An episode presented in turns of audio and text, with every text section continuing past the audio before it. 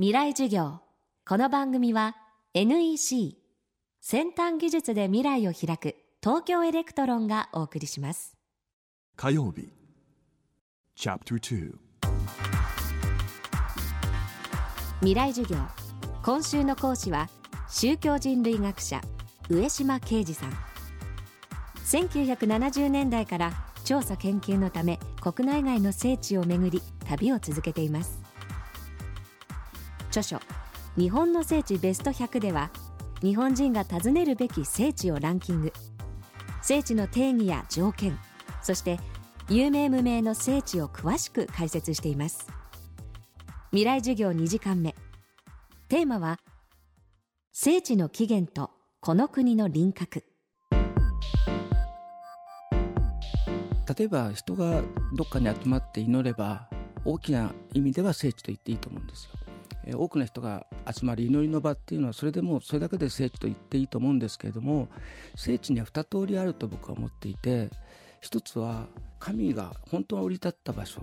でそこで例えば弘法大師だとか縁の行者とかいろんな人たちが集まってそこで行を始めてで多くの宗教者が集まってっていう場所があるんですね。それは山奥の非常に不便なところとか、えー、人石未踏の地みたいなところなんですけどもでそうやって実際に神が降りた場所と人々が祈るために作った場所っていうのはやはり違う。でその近くに必ずそういう場所があるんですね。一番古いものから文献をずっとこう読んでくるとですね例えば室生寺でもどこでもいいんですけど長谷寺でもいいんですけどもそうすると、えー、その場所にねこう蓄積していくものがあるんですよ。聖地としてのその意味合いというか深みというかね。つまり誰かがいてポンと見つけてそこがいいよって言ったんじゃなくてやはり日本の歴史の中で、えー、そこを中心に人間の思いとか心がですねこう託されてる場所があるんですよ。でそれを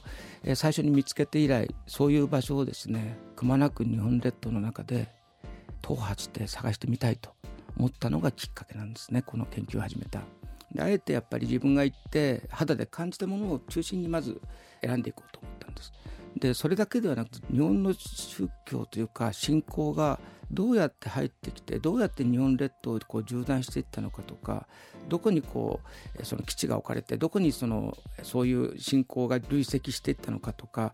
日本の信仰とか宗教がどうやって日本列島に根付いていったのかっていうミステリーじゃないですけど謎解きを本の底流に置いたっていうそういうことがありますね。上島さんが30年以上かけて調査をしてきた日本の聖地の中から絶対に行くべき日本全国の聖地を100カ所ランキングして解説した著書「日本の聖地ベスト100」は来週発売となります。